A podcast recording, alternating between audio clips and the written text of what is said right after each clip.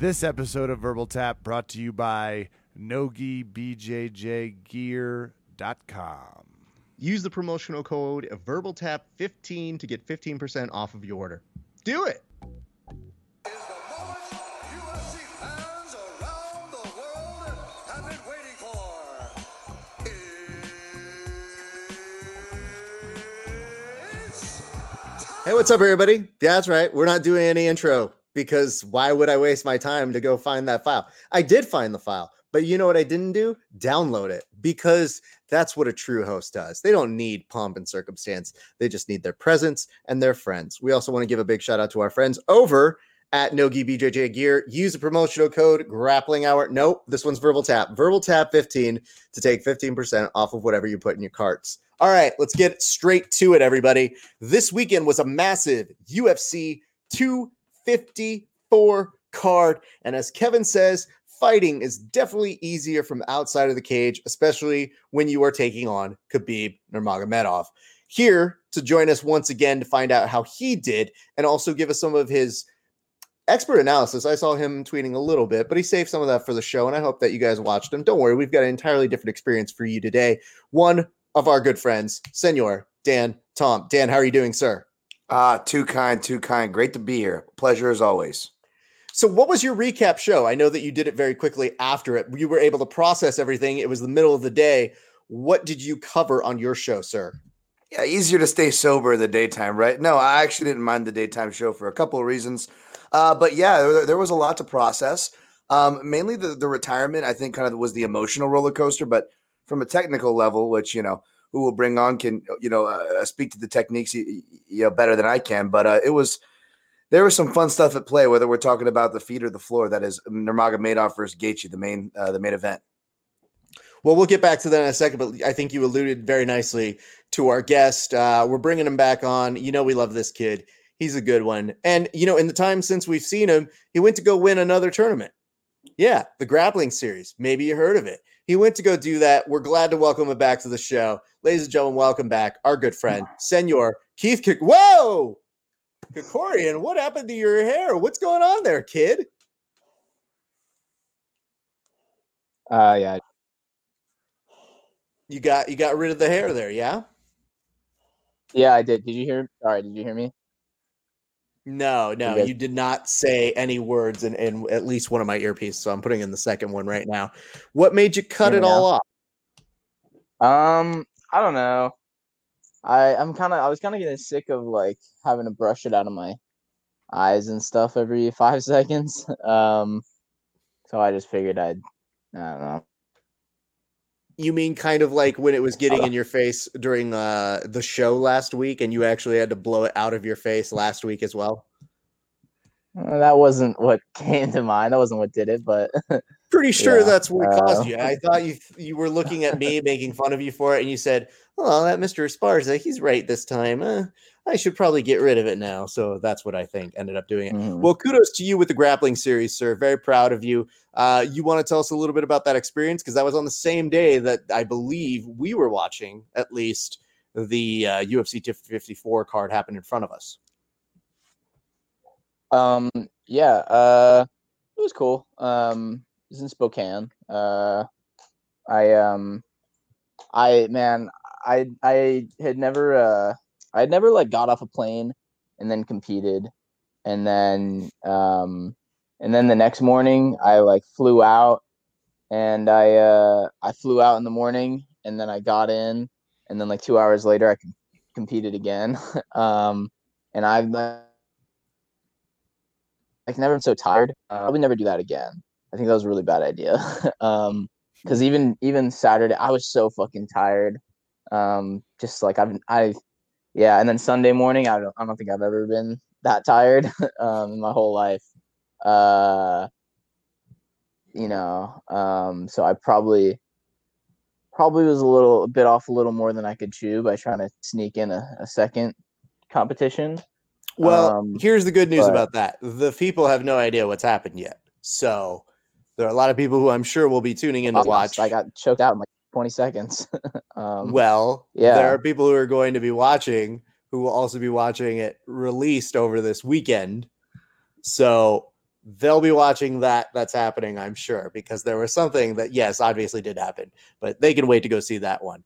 I'm curious. i lost i'm not. I don't. I don't want to. I don't want to give you like. I don't want to act like I did anything other than that. Um. I yeah. I'm super embarrassed, but uh, but yeah, it happened. It happened. And you know what? That's the nice part about it is that you get competitions, and I'm pretty sure we're going to be seeing you back to action, you know, sooner than later. So, of course, Keith, you've had an incredible run. You were doing incredible things. I have to ask though, were you excited to see the main event over at UFC 254?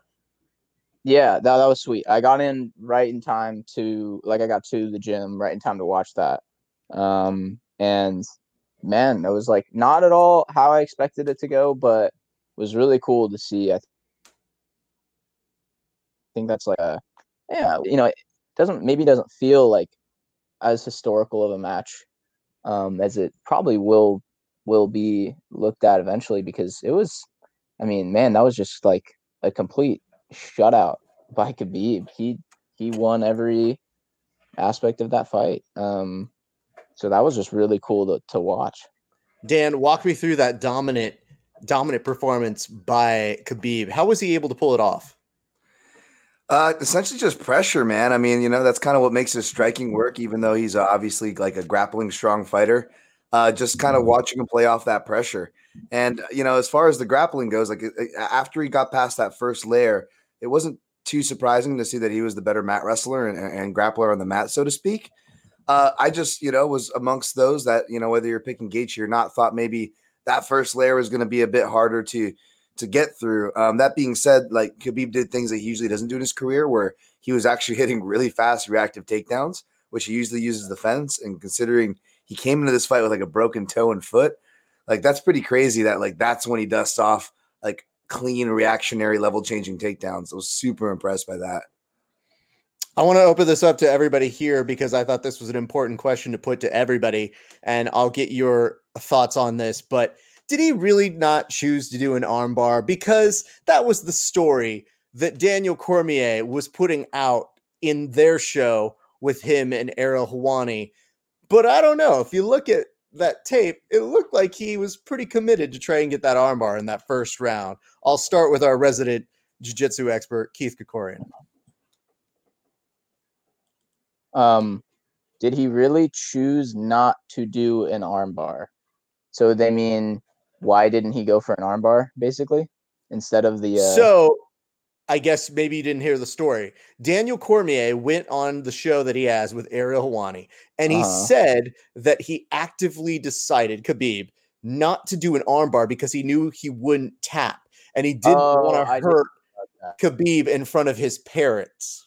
Sorry, sorry, I, I, yeah. Um, um, yeah. I mean, it would only make sense. I mean, I think that like going going for the arm in the position that he had wouldn't like just as a grappler. I think he just knew that wasn't the the best idea.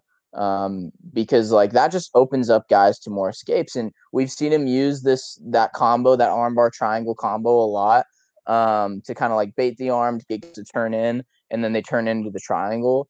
Uh, um, and I think that's what he was doing. I'm sure that he had.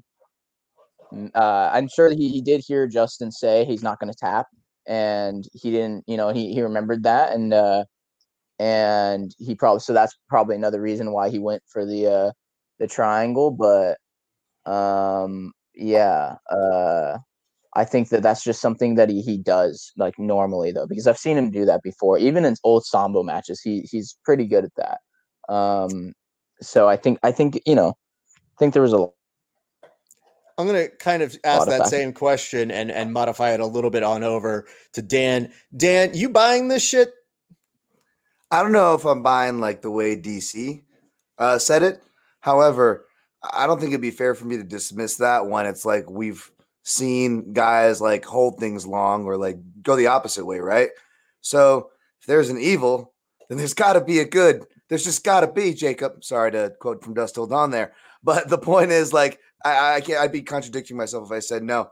And, and to Keith's point, like yeah, in early matches, like uh, on the Russian regionals, he would do that too And you know, I, I, I'm sure you guys can both attest to like, you know, when you know who you're going against, and you know that that's going to be a pain in the butt. I don't want to, you know, uh, waste my energy on this if they're not going to tap. Let's go for something more high percentage. So I don't know if he was doing it to be kind or more so doing it to be efficient, if that makes sense.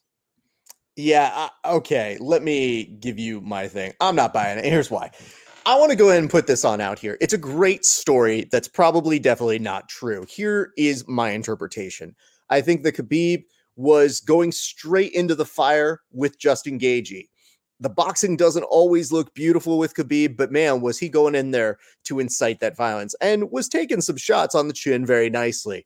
The thing that told me that he was going to win the fight was when he got the takedown and he immediately started looking for that armbar. So when DC goes, Oh man, he was switching that off because he didn't want to do that in front of his parents. Because we all know a triangle choke in which he is tapping furiously and proving he would tap.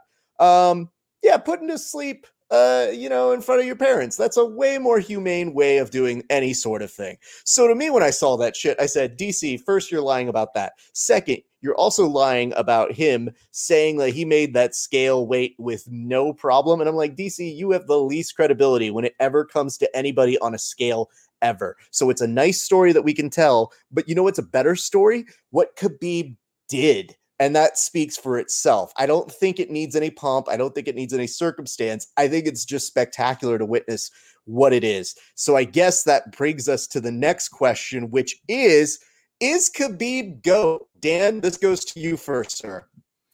Uh, you know, I, am not too big to die on any hills when it comes to these conversations. Lightweight goat, I say he's hanging out right at the top of the mountain. Um, I don't blame you if, if he's to say that he's hanging out right at the top of the mountain. Um, although I have those like GSP above, and I've admittedly not given guys like Anderson Silva fighting this weekend uh, his proper due, but that opens up a whole nother conversation about how MMA fans can't appreciate the muscle cars because we're all obsessed with the new features and what this has, and it's not a fair conversation. And I use the auto analogy because that's what was uh, being used for the pound for pound uh, discussions. I know this is goat uh, before you know any combat sports was. So I always got to throw that analogy in there. Um, I, I don't blame you for putting Khabib hanging out at the top of the mountain, but I'm not dying on that hill. Keith, what are your thoughts? Is Khabib goat? Um, I mean, like, yeah, man, pound for pound skills wise, he's definitely like. Could you imagine him going up against you know John Jones or anything if they were the same size? Um, I think he's he's right up there, but like, I think you have to look at body of work and um, you know wins over Iaquinta, Gaethje, um, even Conor, who stylistically wasn't you know that um, yeah, who, who himself was not a dominant champion. Um, you can't necessarily call him one of the greatest. Um, I don't think you say the same for John Jones. Um, or yeah, you know because I mean he fought a lot of legends later in their career, and then now he's fought a lot of you know uh, young contenders who you know, um, I don't think have as much credibility to their name. And I, you know, but you know, you you you could look at. There's always, I guess, there's always arguments against anyone for the power for the uh, the goat debate. Um, well, so I, I don't know. Funny you bring that up because why John Jones so salty? Because it seemed like right after this happened, there was a little bit of time where John Jones said, Hey, you know, for today, Khabib, I bequeath you the royalty of being the true pound for pounder, best of all time, aka the GOAT. And then very quickly, almost as quickly as you can hit somebody with a car, took it back and said, No, actually, I'm uh, insulted that anybody would think of me, John Jones, as being the GOAT. Dan, can you make sense of anything that was happening there? Because I could not for the life of me. Uh, I, don't know if I can make sense of it, so I'll just kind of like quote tweet a tweet that I saw that described it perfectly, which was John Jones is the kid at the birthday party who gets sent home early for opening the birthday boy's presents, you know, uh, and that's what he wants to do. He wants to get in, you know, in everybody else's presents and things like that. So that didn't make much sense to me. However, again, at the risk of being hypocritical, although you know if we're going to split hairs, I, I, can find a lot of reasons to discount you know Jones next to the GSPs or even the Khabibs as far as goat talk.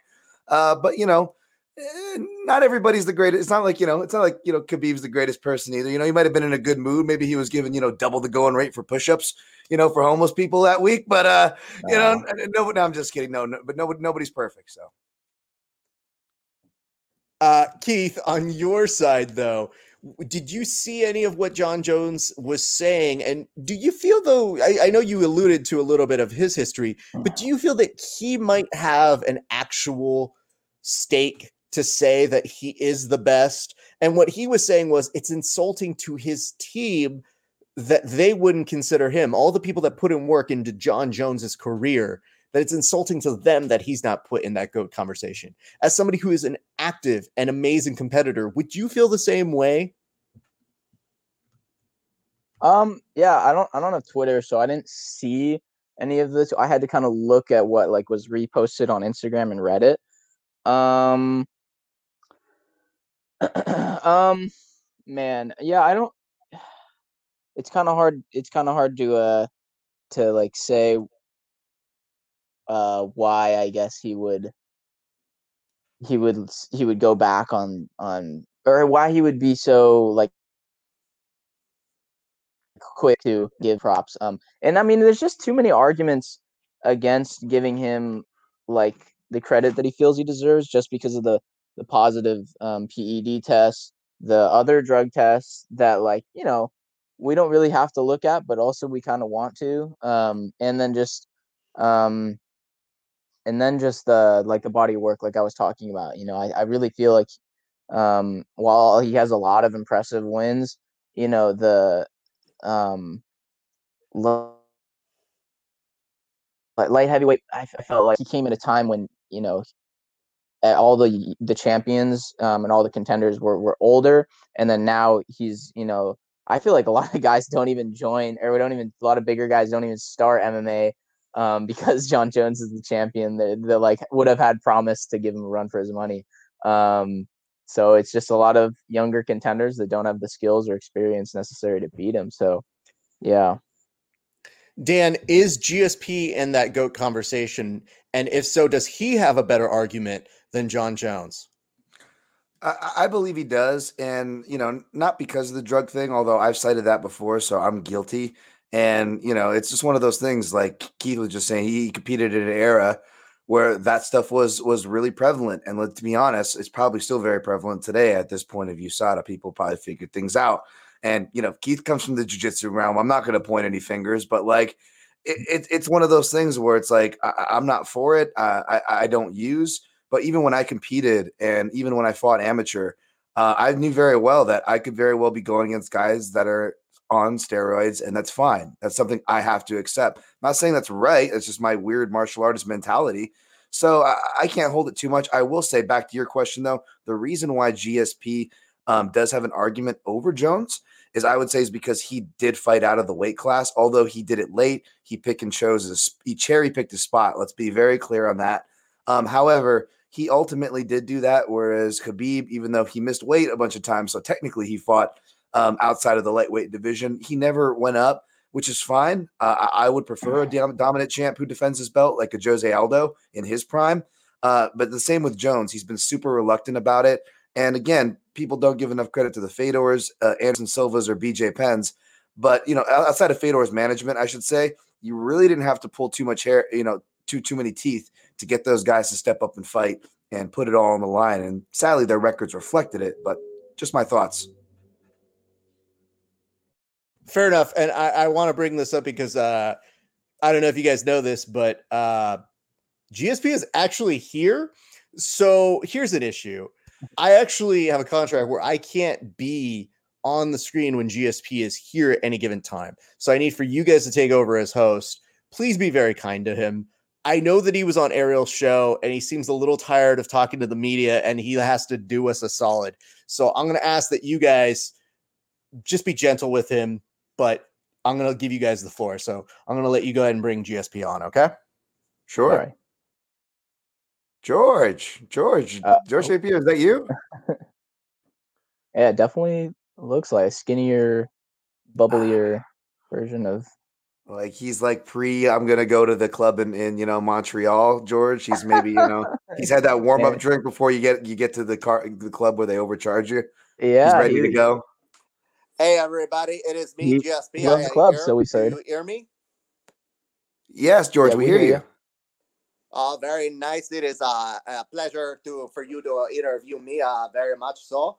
Uh, I want to ask you a question. Uh, why, Keith, did you not speak up for me, GSP, to be number one? Uh, slipped my mind, but good argument. Good argument for number one for sure.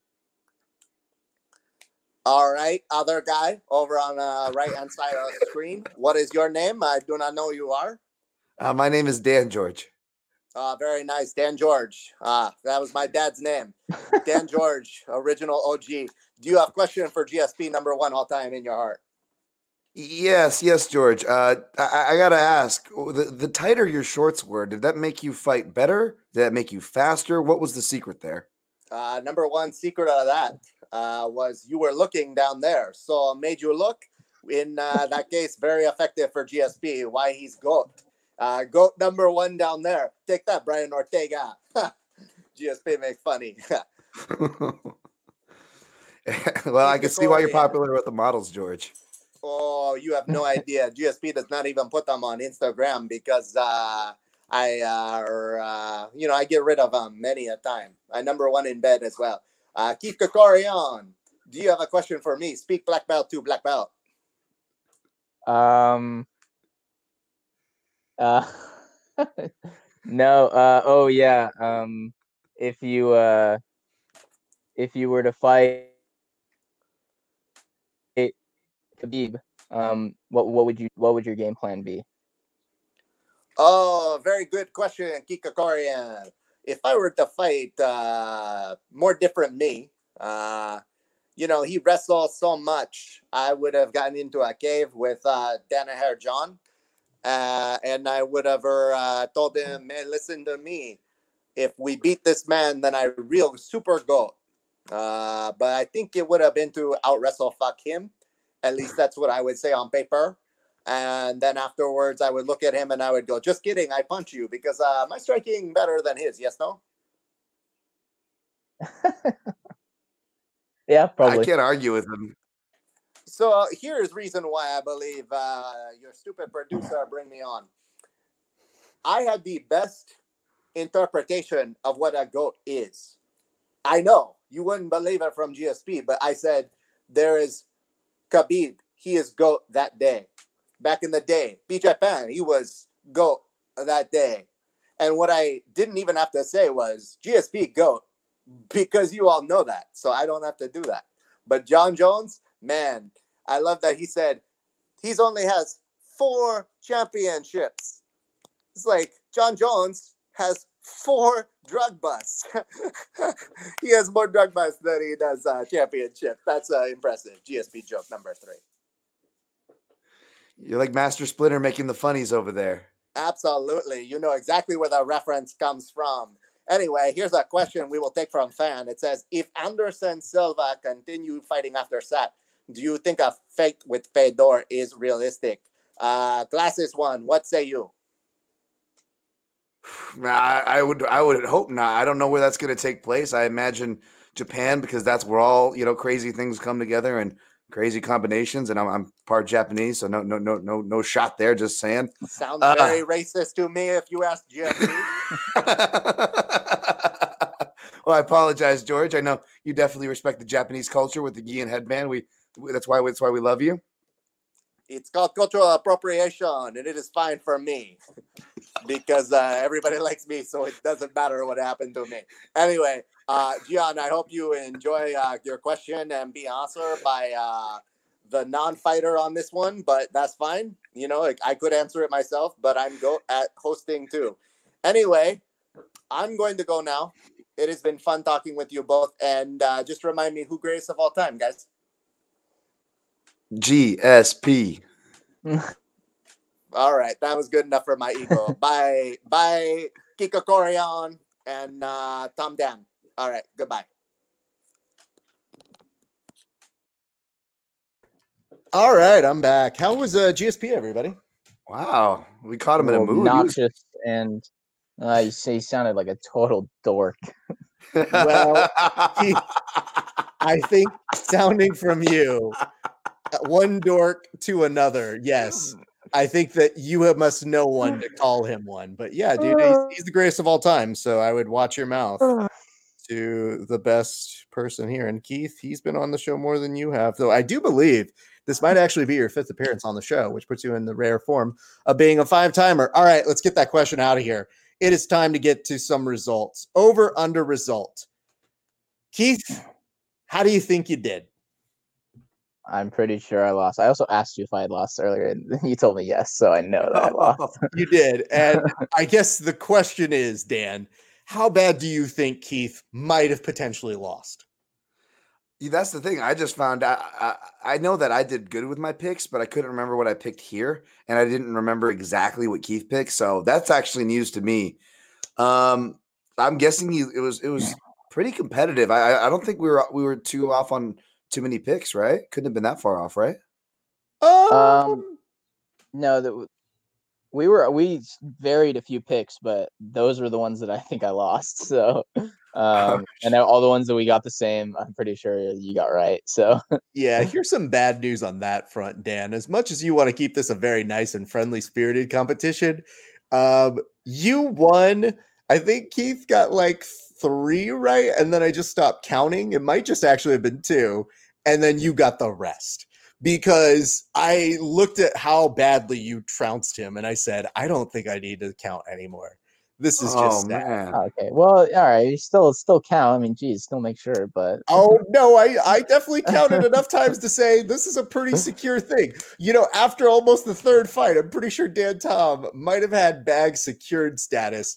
So I just felt bad because I knew that you would want me to keep track, and then I said, actually, I think it would be like telling someone you got your name wrong in the SATs if I revealed the actual score. So I'm doing you a solid here, Keith. okay. I guess the question is, Keith, what do you have to do as a result of losing over under without Kevin? Uh, I'm gonna do the. I'm gonna eat 20 tacos, Shoney Jack and Box tacos. Sorry. So Okay. I'll do that. Um, is there there there are fights this weekend? Right? There, Yeah, there are are. I know there are. fights. So, um, uh, so I can I can uh like watch the fights and film myself doing that or something. Dan, do you have any words of advice for Keith that might help him get through those 20 tacos? Uh, well, first of all, I, you know, I, I think we we agreed pre before that twenty was a bit much. So, uh, you know, I'd, I'd be willing to knock it down to fifteen if he feels that's not doable. But either way, No, no, no. That's No, that's okay, all right, all overruled. right, That would be Can't great. do it. Okay, okay. No. okay, well then you're definitely going to need this advice then because if this was going to happen to me, um, we didn't say anything. you know, speaking of performance enhancing drugs, right? We didn't say anything about performance enhancing drugs, and uh, let's just say if there's something small that you can eat to make you very hungry, do that first, or something you can do to make you very hungry. I don't know. You're I'm just saying. I don't know. I don't know. Maybe, maybe not. Just stay away, kids. Don't So do, don't Keith, do drugs. let me let me see if I can interpret that for you. Finish this here. Uh, I think what he's saying is go train at your nearest 10th planet, and that should really do the trick to make you, Oh man. I don't know, have some munchies of some sort. And I think science will take care of itself there. oh man. Yeah, I uh I might have to. I mean, I I have a pretty appetite though, so who knows? Um yeah, I'm supposed to be like cutting weight right now too, so this is gonna be great. This will be perfect. Oh no, I'm so sorry. no, it's I thought okay. you- I don't I care. thought you were taking a break. You just did two competitions in a weekend, man. What are you doing next? Um, yeah, but uh, well, Raph, um, Mike Wilson, uh, he's doing a 145 tournament, so um, I'm gonna be cutting for that. But it's okay. That's like a away, so we're okay. Yeah, I I tried to do my best as a moderator to always be fair to people and make sure whenever Kevin gets a bet against him that it doesn't make him Kill him. functionally stupid or kill him. Yeah. And here, when Keith's the one suggesting it, my initial thought was, please don't kill Dan Tom, because that would really hurt us here at the show if we were the cause of death. Like, beloved MMA personality Dan Tom dies because of dumb podcast. I don't think that would go well for us. But uh, you know, it, it is what it is. Keith, I know we got to get you on out of here. But before we do, I just wanted to ask if you had any departing words to Dan Tom, uh, the person that you competed hard with in this game of over under Kevin. Uh no, I hope we can manage. And uh, yeah, I, I downloaded a, a bunch of your podcasts, and um, I've been enjoying listening to them. So um, yeah, um, it's cool, cool, cool to have met you. Oh, thanks, man. I appreciate that too. I know we're not supposed to be nice to each other, but uh, definitely Oh, hit me up, man, anytime you're in. Vegas. And uh, you know, I'm I'm not gonna do anything nice, but feel free to still send me. I believe it was your uncle's uh, clothing company or Oh, whatever yeah. you, you were oh, trying to okay, promote. Cool. No, I will. Thank you, man. Got you, brother. Appreciate it. Well, Keith, I want to thank you again. Like I mentioned, if this is probably your fifth time, I think it is. Mm, mm, mm, mm. Yep, it has to be because you've done over under before, over under there, and you've done at least one episode doing ADCC analysis, if not two episodes before that. So yeah, you become a five timer here at the Verbal Tap. That that means that you are solidified here forever and ever in the echelon of Verbal Tap history, kids. So very proud of you. Very pleased to see you pick up a win over the weekend, and I'm already looking forward to seeing you. I may potentially be commentating that one, so we'll see. Uh, over on the December 5th. So if we are, maybe I'll say nicer things about you than I did on the last one. Sounds good. Alrighty. All right, man. Thanks for having me. Keith Krikorian, everybody. Much appreciation to the young man. We'll see you later, bud. See ya. All right, now that he's out of here, let's talk shit about him. oh, Jesus. Absolutely. You know, I was I meant to bring this one up, but I'll ask you because you were his opponent on this one. Bobby Knuckles does win again. Was it because of Keith? Did Keith have a role in this? Did he find a way to get Bobby Knuckles the win here, sir? Dude, if he did as bad as like you, you you're saying that he did in the picks, maybe you know maybe there was a a mush effect, you know, like uh like like a Bronx tale, you know. Keith was over there waving the tickets that were just not cashing. um, I don't know, I don't know, but man, that that was pretty bad. And yeah, I mean, you know, even though I would like to give my man Bobby Knuckles cred for outclassing Cannonier, but hey, man, Cannonier broke his arm with like the first kick in there, so there was definitely some bad luck afoot, right? Yeah, I was wondering about that one too because when I saw that happen, I knew that he was a little fucked up. But then I also realized the bulk of his strategy was to try and attack that lead leg of Bobby Knuckles. And when that strategy faltered because Bobby Knuckles was connecting with the face about a hundred and some odd times, I thought, oh my God, get him out of there, abort. And, uh, you know, it was a great night for him. I guess the question that obviously comes up next is do you want to see him fight for the title again? Is that where we're at now? Because I know we mentioned this is title implications, but people were trying to find their way into this dance. And I think even as uh, late as this week, you had uh, a volunteer offering to step forward and try and take on uh, Bobby Knuckles in a contender to the contender bout. Yeah, yeah, man. That's why I'm like tempered my excitement. I'm a big Bobby Knuckles fan, and um, I've never officially picked against him as an analyst, believe it or not. I think he's the Max Holloway was one of the few guys you could say that as well, uh, till recently, till he fought Volkanovski. And you know, Robert Whitaker is going to get checked off that list if, if he faces Izzy uh, next, because I don't think I could pick him, you know, seeing how that played out not too long ago. And I love Whitaker.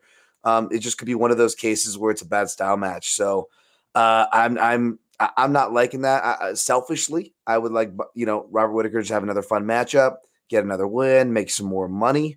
Uh, he's only 29. There's no need to rush, but it's also unfair to keep him in like a looping taxiing pla- you know pattern over the proverbial airport, if you will.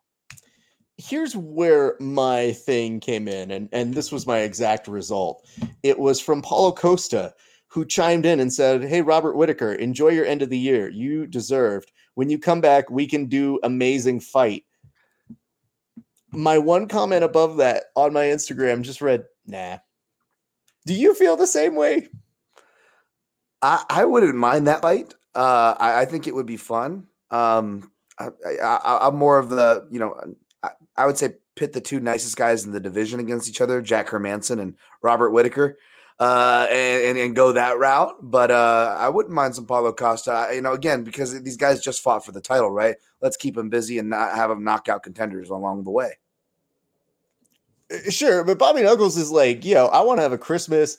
I'm ready to fight about March. Uh, what's Izzy up to until then? Uh, yeah, that doesn't make any sense unless you're going to keep Izzy on ice for that that long. So I know that Jack is in that realm, but to me, when they did ask Dana White and he said, "Yeah, I'm interested in that fucking fight. I'd see that. Let's fucking do that fight." Like to me, Dana's got the ingredients that he wants for the stew he wants to put together here.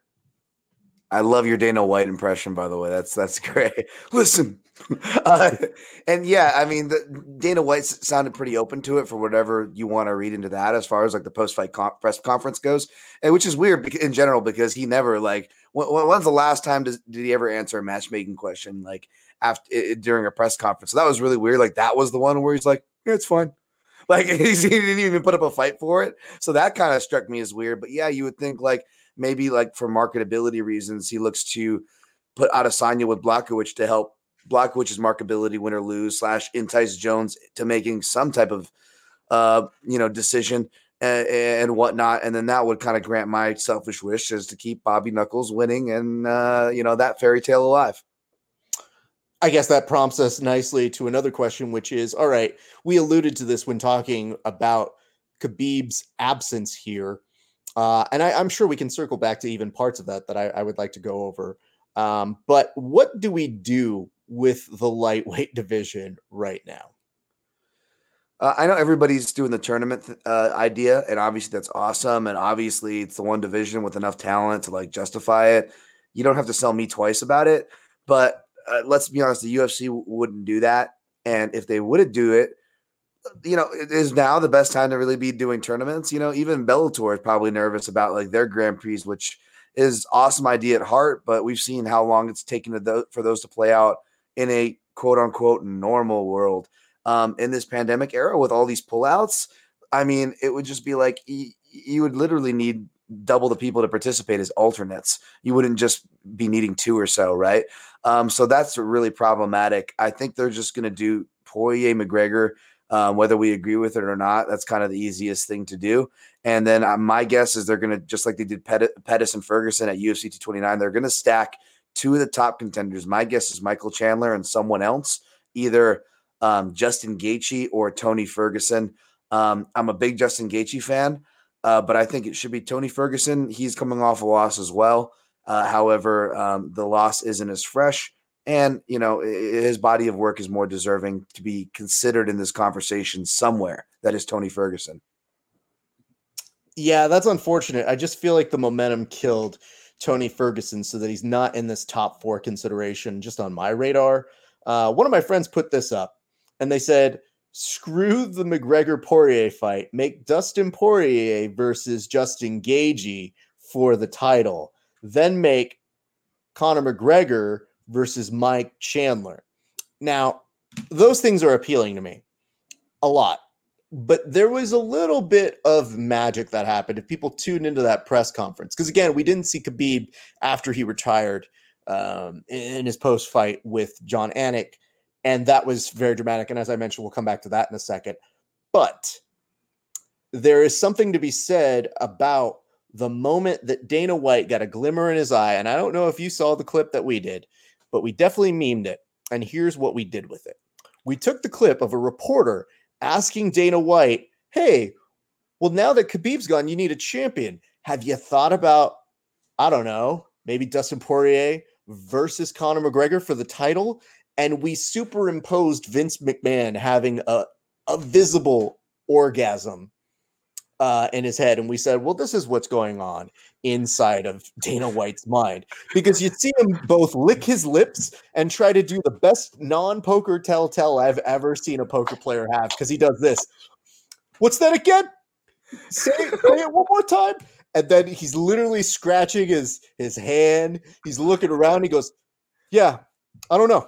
Don't ask me anything." Which is the best thing I've ever seen him respond to. So I will not be surprised that yeah, he strikes down the idea of fuck that four man tournament, and then instead comes and says, You mean to tell me we could have 2016 all over again? Oh, fuck. This makes Dana White's Christmas real fucking boner-tastic. So to me, I, I caught that thing and I said, that's the funniest response of tonight. I don't care what else happens. That's going to make me laugh more than anything.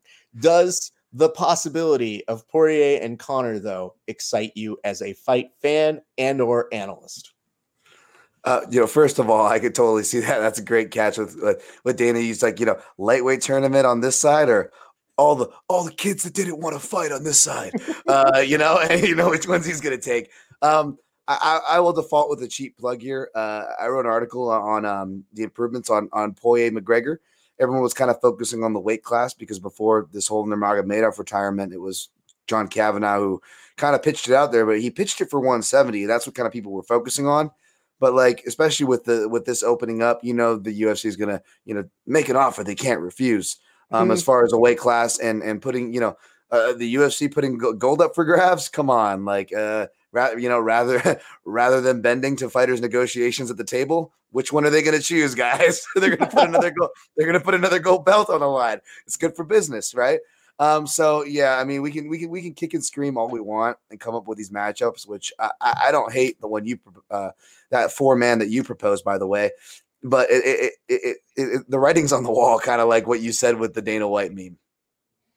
listen, dude, I I get it, and I totally understand people's pitch for it. I even understand there's two trains of thought here that I think people seem to have. The first is why does Mike Chandler just get to be inserted in there? I feel like he's got to earn his place. And the second one being, well, Tony's beating was pretty, mm, you know, like it answered some questions. We even still saw some people over the weekend saying, you know what? Khabib and Tony, that's the one that got away. And to you folks, with all due respect, here's what I have to say about that one. I saw all the evidence I needed to see this weekend. If the man who handled one Tony Ferguson got manhandled in a dominant way, I don't know how you can sit there and with good judgment say, I wonder how that would have gone. Mm, because I know a lot of the times we like to talk about MMA math, but stylistically, even Tony's best odd entries, Imanari rolls, crazy reach are very, very low percentage ideas in terms of a fight analysis between a monster that just proved, man, what he does, he's very good at. So we've already gotten to the goat talk, but I want to come back and circle to this because I didn't I wanted to make sure we used our time with Keith to go over a couple topics. But did his retirement surprise you? Not really. Um, I figured there would have been some kind of long, weird hiatus, anyways, because if we are following that 30 and 0 cartoon narrative, right? Not hating on it, by the way, it was a beautiful cartoon. Um, like it was, you know, it, it was like, oh, well, it's got to be, it's got to be GSP, you know, and GSP, that's the only person GSP is going to come back for. Uh, and we know how the negotiation works and all that fun stuff, especially with, you know, uh, GSP fights as well. Not, not, not to fully just pick on the UFC, right? Like it's a lot of moving parts here. So, um, I wasn't I wasn't expecting to see Khabib for a long time either either way, and only one more time at that. So it really didn't surprise me too much, and it was touching. Uh, uh, slash um, really kind of made me believe this is one of the few MMA retirements that could actually stick. I mean, the the whole your mom tells you not to fight anymore, but you want to fulfill your dad's destiny. It's a very compelling narrative, and I, I get it and I understand it. I the thing that I know that I'm sure that you do and many other people do, injuries are not small as they may be, because I know that that was part of the other mythologizing that went over over the weekend, which is his toes hurt. I'm like, well, he's fine. I understand that's got to suck, but okay. I think the hard thing for all of us on our side, who are fight fans, who know what he is capable of, we all say to ourselves, 32 is still too young in that region when you're that dominant and you haven't really been scratched. So it's nice to end on the record, but could we have seen him do more? Absolutely. Would he have the motivation to do it? Mm, questionable. We're lucky we got this one, as according to Dana White. So in in that respect, I do think it will stick. I still wouldn't be surprised, and I thought that was the most surprising thing that GSP was talking about because Ariel Helwani had an interview with him ready to go literally two seconds before anybody finished crying their eyes out to what they saw in front of them. I would tell you this I knew once I saw his team circling around the gloves, I said, you know what? Good for him. Let him go out.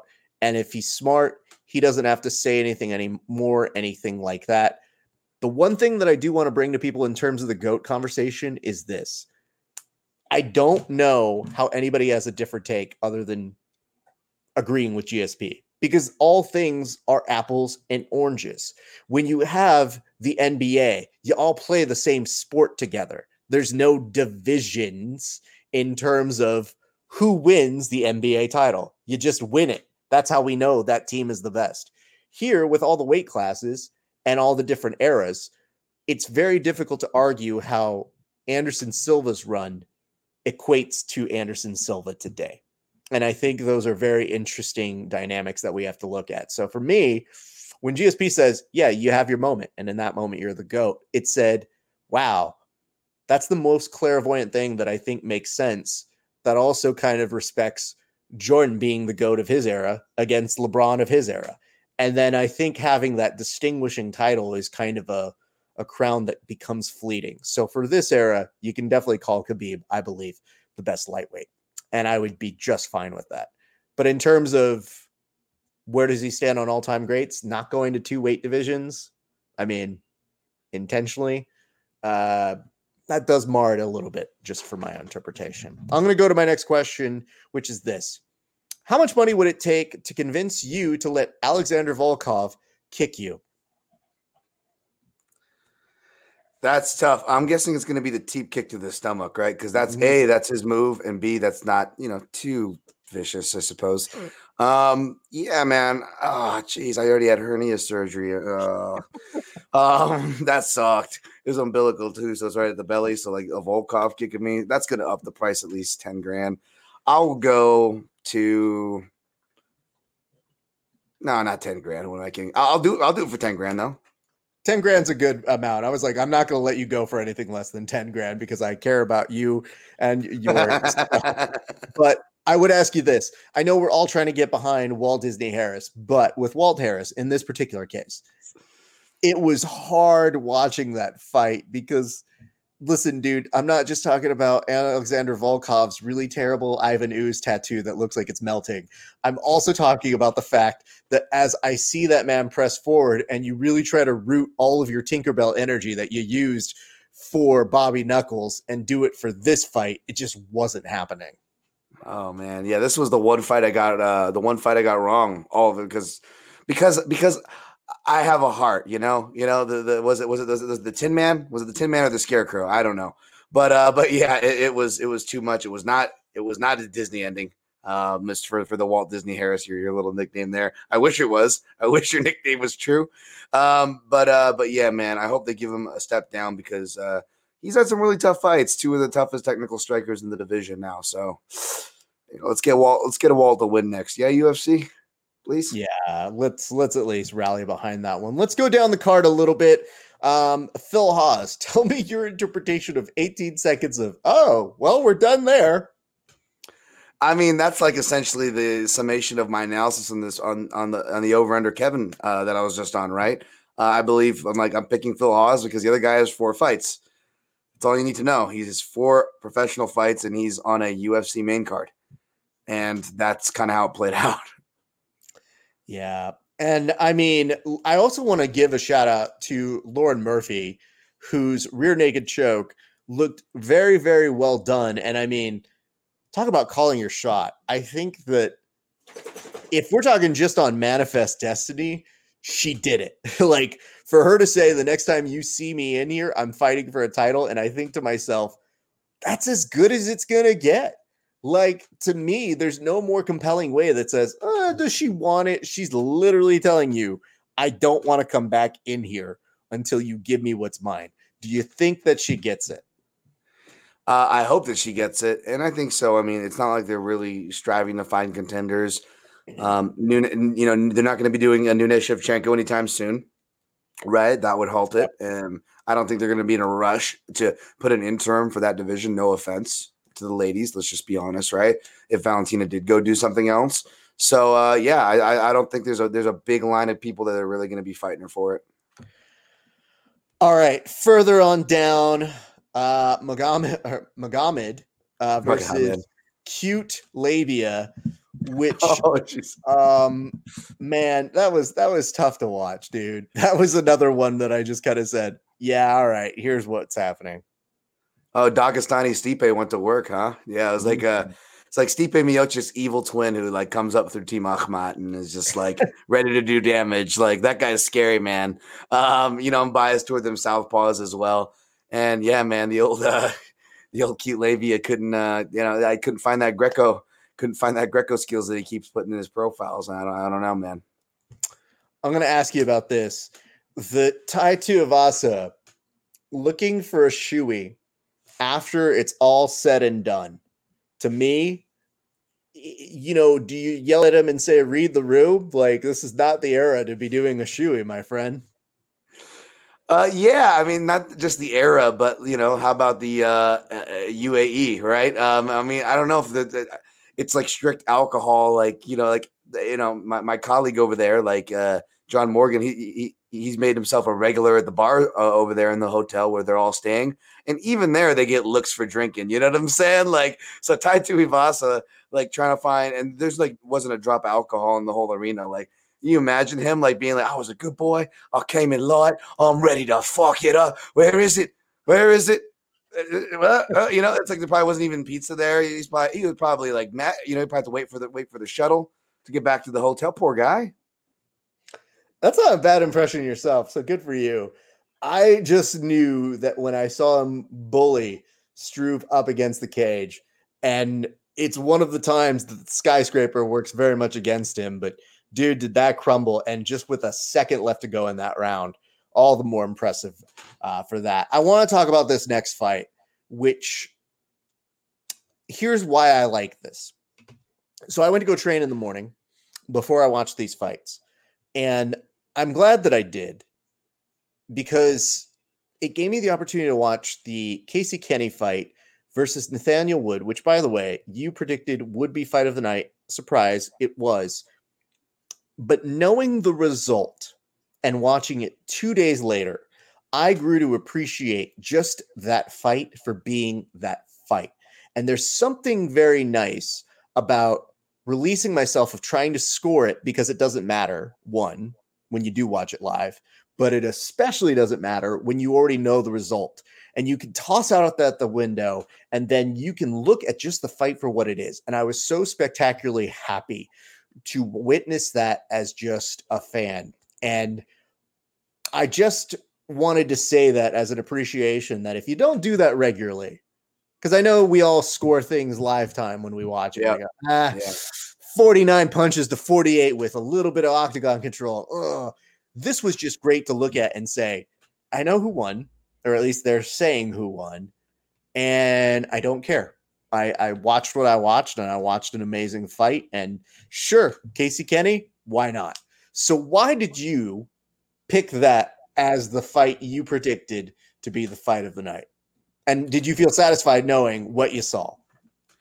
It, it was tough because I, I picked it to be the fight of the night, but I was also betting on Casey Kenny. So that ruined that whole perspective thing you were talking about, which is important, folks. It's really important. Whether you bet or not, you need to like step away and, then just enjoy the art. Um, to the point where I actually missed some technical stuff that I tweeted about a couple days later because, to your point, uh, Raph, I was just so invested. Uh, but yeah, I, I thought it was going to be the fight of the night. Uh, I suppose just because of the scrappiness and the way they're the way their styles played out. Uh, we saw Kenny having more of a trend to to uh, fight standing up, and even though I did feel that he was a superior wrestler and ground fighter, um, which you could argue did ultimately win him the fight in the judges' eyes, because really could have gone either way. Again, there it sounds cliche, but that truly was a fight where it's like there were no losers there. I don't know why we keep going back to Dana White, but you know it is what it is. Um, but yeah, it was it was really a great fight, and and and it did play out that way you know, I was sweating it a bit, but when you go back to look at it with those eyes, there was like brilliant things that was going on uh, uh, with the fight, like uh, Casey Kenny hitting the outside leg kick from the southpaw stance. You mentioned Jared Cannonier do it, and someone on my Twitter timeline said "Ja- you, you, you never throw the outside leg kick with the open stance without building towards something, without setting something up. And Cannonier never did that, but you saw Casey Kenny set stuff up off his kicks, and it was just a beautiful evolution, a beautiful fight from Nathaniel Wood as well. Yeah, just just an amazing all around fight. I just I was so happy I watched it after the fact. I was chill with it uh, when I saw the result.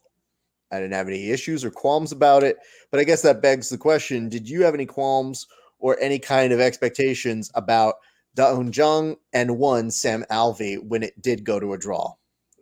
Yeah, you know, um, I, didn't have qualms with the draw. I do think that people were com- uh, complaining about the commentary, which you know everyone complains all the time.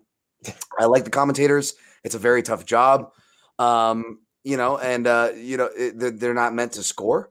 Uh, but yes, I do believe they're focusing a bit more on the shots that Alvey was landing and not seeing what Jung was landing, and that can happen, especially if you're countering mid exchange that gets missed. Unfortunately, gets missed by the judges as well.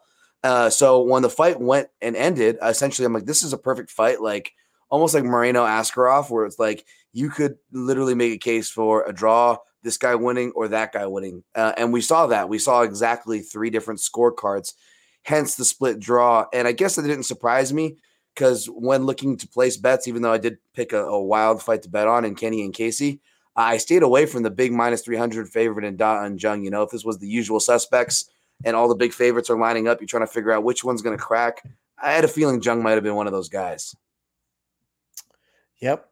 Well, I mean, hey man, I I feel like that's something that when I saw it again, I didn't have as much issue with it after the fact. I go, yeah, that seems about right. I'm I'm good with that. I do want to give uh, just a couple shout outs. Uh, Shavkat Rakhmonov with his amazing guillotine over Alex Oliveira, who looked uh, both befuddled for a split second and then just kind of accepted his fate. Like, fuck, I cannot believe I let that happen. Understandable. Got caught that night. Very rare to see arm bars get a finish, but that's how we started the night with Joel Alvarez and then Miranda Maverick, who was also, uh, you know, I mean, dude, there's something to be said about her too. It's very nice to see her progression all the way around. We were talking about how Keith knows her more from the grappling side. A lot of our friends know her more from the grappling side, and yet she put on a very, a very impressive performance out that way as well. Yeah, man, especially coming back from a surgery involving your eyes and like choosing, like, yeah, I'm gonna, this will be my striking performance. Like, that says a lot.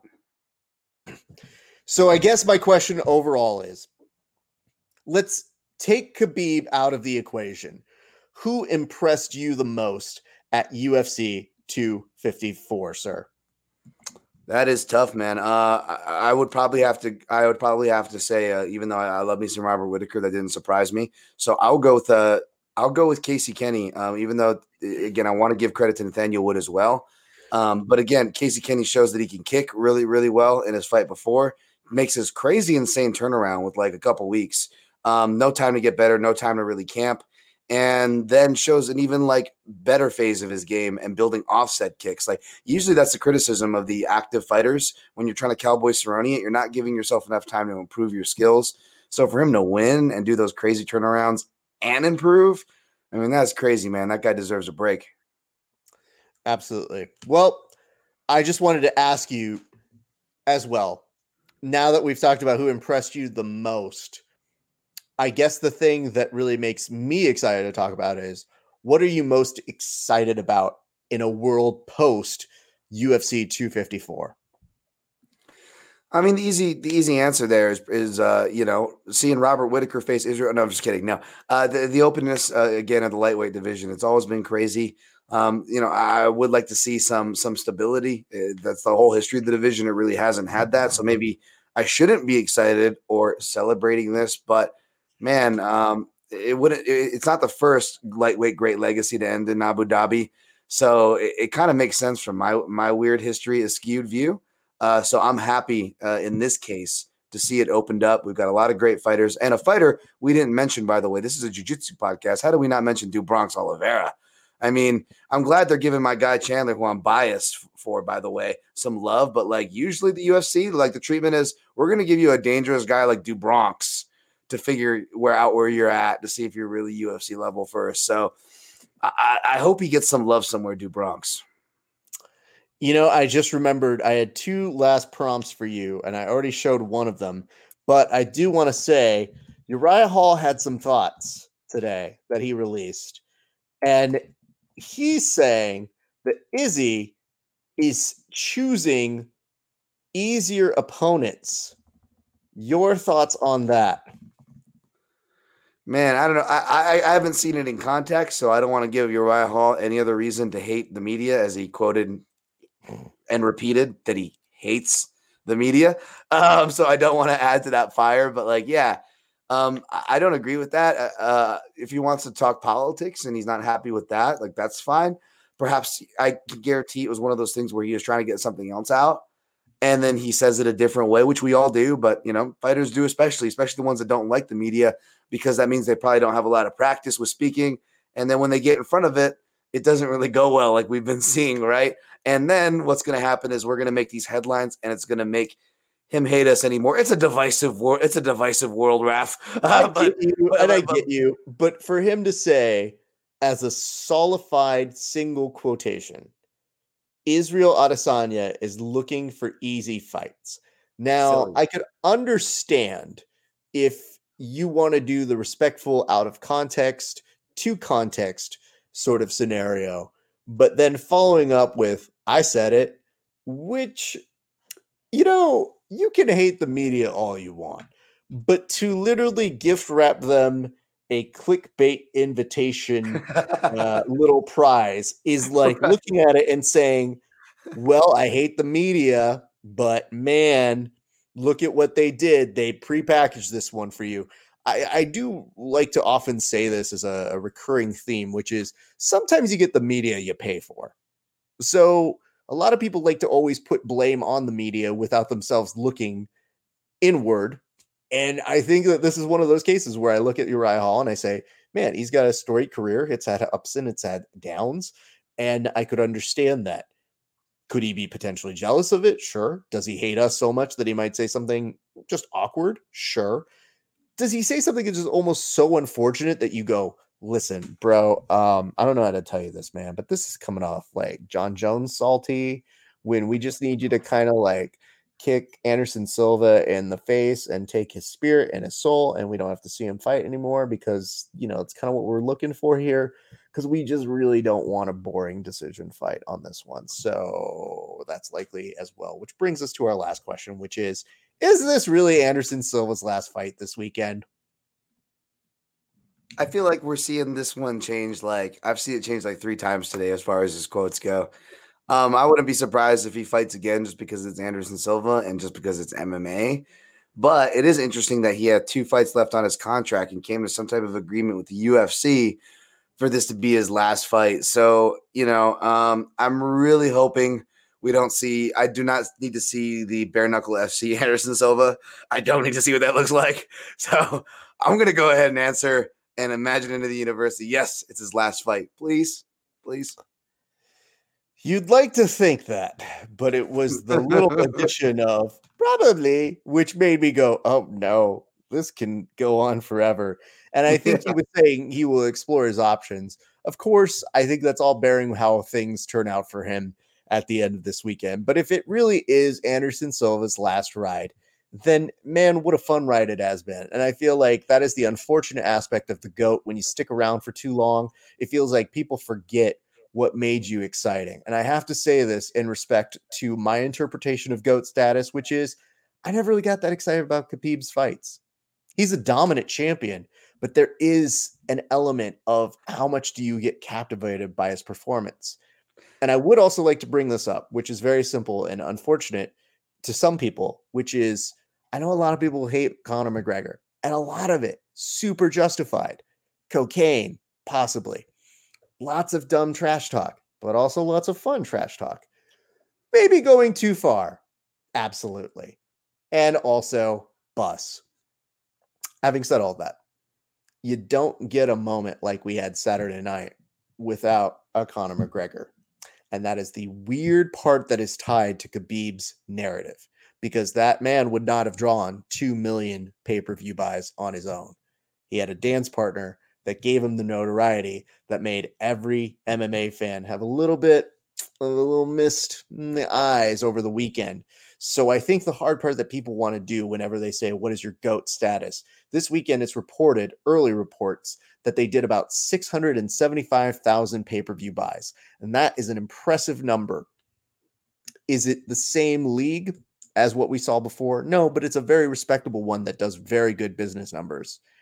I would just caution people to understand the business side of it as one part, the emotional side as one part. And for my brain, when you tell me that Anderson Silva is retiring and you think, what a shame it's been these past few years, especially post, let's say, Anderson fighting Chris Weidman for the second time. And you think, man, but before then, weren't you excited for every one of those fights? And weren't you excited to see him go through the matrix and captivate you in that sort of a way? So, as much as we want to write off people like him and BJ Penn, which again, a different story. I think that that's why GSP's uh, words rang so true to me, which is I said, you know, you can't forget the people who it's built on because if you look at somebody like Ronda Rousey, and I had people come up to me and they said, "Oh, dude, she was fighting easy people back in the day," and I go, "Are you going to say that about Chuck Liddell? You're going to say the people he fought is just trash?" Like the sport evolves, and as the sport evolves, we get better fighters and better moments. We just cannot overlook the contributions that they made. And in that respect, I think Khabib is going to have a very nice legacy. So, some last final thoughts from my perspective. No, that's great, and I, I just want to piggyback on that and and say, yeah, that that is a really a interesting how he is tied to Conor. And let's not forget mm-hmm. One of his biggest performances, Michael Johnson, was his breakout moment, and that was on Conor's undercard, right when he was fighting for the lightweight title. Uh, so and and again, you got to take those things into context. You know, whether you didn't like Connor or not, you uh, you got excited for his fights, you tuned in, right? And Anderson, you got excited for his because back to my thing, he made himself vulnerable, unlike these other fighters. And same with BJ Penn. BJ Penn even had that quote. He nailed it. He said, I, "With a BJ Penn fight, you don't know if you're going to laugh or cheer or if I'm going to make you cry, but there's a always a feeling when I fight." And that was the truth, man. And you got to bring those things into context. It's so unfair. I hate when people say, "Oh, well, this fighter would beat from today would beat that fighter from then." Like, what kind of you know what kind of a flex is that? Like, okay, so and like you know it, it, doesn't take away from what they did my my my, my co-host from a podcast i recorded earlier today it's not out yet but uh mma junkie george gorgeous george there was saying when he when he saw roberto duran like maybe like five years ago when he was hanging out with stitch duran and he felt like a kid in christmas and stitch introduced him because stitch the cut man knows roberto and he didn't think about all those you know uh, losses at his end of his career or Roberto Duran fighting in the early 90s, like greased up, overweight in a Speedo. Like, believe me, we chose, we, cho- we choose not to remember that Duran. Uh, and, and I feel like MMA fans forget that the sport's so young that like, you know, to tarnish these legacies about, oh, well, this guy lost after, you know, he had, he was a champion. Like, oh, so, so someone got old, a human being got old. So now they can't, they can't be considered. All their accolades are trash. It is the silliest thing, you, you know? And uh, and yeah, I think people should keep that in context in mind when we talk about yes, Khabib's dominant, he's undefeated, but it doesn't raise the bar. Six hundred thousand is nice, but without that t- technology and Twitter, BJ Penn was averaging four hundred k, and you know, granted it was the golden era, and he was only I think like second tier earner as far as pay per view buys, but it was pretty damn consistent. And compared to you know UFC 33, when you've got Carmen Electra uh, doing like a really bad force plug in the audience, you know, for the bantamweight title between uh what was it, uh freaking Jens Pulver and um the guy that submitted Matt Hughes a bunch of times. Uh, but like you know what I'm saying? Then you fast forward UFC 84, You've got Jason Statham going BJ Penn to the camera, you got The Rock going backstage way before he awarded the BMF belt. I mean, people forget about all these things and the people who brought the sport or brought the divisions that we love uh, to life. there's one thing I thought of this weekend. It definitely must have been, you know, there's not enough Carmen Electra here. So let, let's bring her back in and class this shit up. Remember those days? Remember those oh, days? Oh, God. The children now have no idea. They don't know what a free will in time it was when we were all watching this thing just with scars and band aids on it all. And I mean, that's why when it looks so slick and they can do these beautiful camera crane shots, I just think to them, y'all weren't there for the condom depot days. No. Y'all don't even remember half this shit. So Nope. anyway, All right. Well, Dan, I'm going to close this on out, but I'm going to give you, as always, an opportunity to plug your stuff. Feel free to tell people where they can find you and uh, what you got coming up, man. Uh, too kind. Just thanks again for having me on. Just to keep it simple, the only social media I'm really active on is Twitter for the most part. So at Dan Tom MMA, you can find all my work, all my podcasts, which is the Protect Your Neck podcast. Or if you're a YouTuber, I'd opened up one of those YouTube channels these kids are calling these days, Daniel Tom MMA. You can also find me there. Too kind, Raph. Thank you for having me on again, man. I appreciate you, bro. And like I said, it was a delight to have you and Keith as uh, combatants on this ridiculous format that we love doing. And I'm so glad because, you know, when you're really trying to ask me questions legitimately about how I want you to prepare for this, and I'm telling you, don't. I know it's the kiss of death to most people, especially to just trust me a little bit, where I go, no, no, no, no. Trust me. The less that you do, the better you will feel at the end. The more you try to prepare for over under Kevin, the worse you will feel. And I feel like the fact that you did so well here means that you have also punched a ticket to in the future taking on my co-host in a no holds barred matchup in one of these because we would love to have you do that because doing it with Keith is fun and he's nice. I will guarantee you Kevin will find a way to get under your skin. Oh, I could already hear all the short round jokes from Indiana Jones and so forth coming my way. I'm ready, well, we, we don't really do the racist humor. Oh, yeah. I don't- said, I don't- really. Let me put the caveat there. Really. I mean, you know, I'm sure there's some today. Like, dude, I I go back and I listen to all of our old shows and I think, yeah, we didn't really do all that much. And every once in a while, you get somebody who will say something like, "I thought that was offensive." I was like, "Really, us? You think that we're the offensive ones? Okay, sure, whatever you think." But I just like the fact that you're like, hit me with some short round jokes. I was like, bro, I watched those movies, and even then, I thought this is weird. Are we cool with doing this? And maybe it's because I had a lot of Asian friends growing up where I live, but I know for sure I was like, I know if I go to them, I'm not gonna have friends anymore and say that shit. So them's them's my notes. Uh, look at this. look at this. It says, "Oh man, just got here." Well, I have bad news for you. We're wrapping this shit up, but you can go back and listen to it because you can find us at Verbal Tapcast on all of the major platforms. Dan, I'm going to kick you off for a second, but I'll talk to you off air. My thanks to you, sir. Oh, look at that. Look at the emergence of a dog. You can't bring the dog on at the end. What's the dog's name?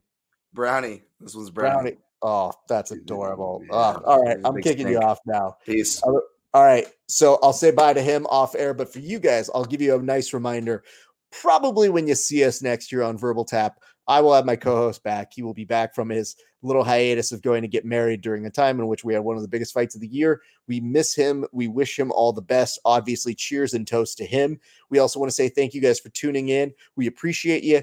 Go find us on all of the major Verbal Tap entities. That's Verbal Tapcast at Facebook, YouTube, Twitter, Periscope, and Instagram. Yeah, I was like, we don't have a Twitch, so I'm not going to plug that one. And if you could do us a solid, check out the latest edition of At Grappling Hour. We also do that every single week. We just put up a new episode yesterday, so find that at Grappling Hour on all the major platforms. And for both at Grappling Hour and Verbal Tapcast, do us a solid, give us a five star review. You know we love it. You know we appreciate it. Our thanks over again to one Noki BJJGear.com. Go check them out. Use the promotional code verbal tap 15 to save 15% off of whatever you do and we will see you live back this week for some more fight companionry with yours truly going live. And my thanks to all of you who tuned in. We got 7000 people on facebook over the weekend. That's amazing. That's set a new record for us and i appreciate you guys helping us build that up. It's a lot of fun. We made fun of a lot of dumb and poor people and uh, we still managed to drink some good beer- beers. That's how drunk i am. I'm going to mess up the word beer at the end of the show. Anyway, that's all I got for you guys today. My name's Raf Esparza on behalf of all of us here, including my aforementioned partner, one Kevin Phillips. We'll see you guys later. Good night and good fight.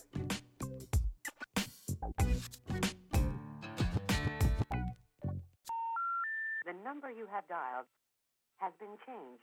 The new number is. Please note, the new number is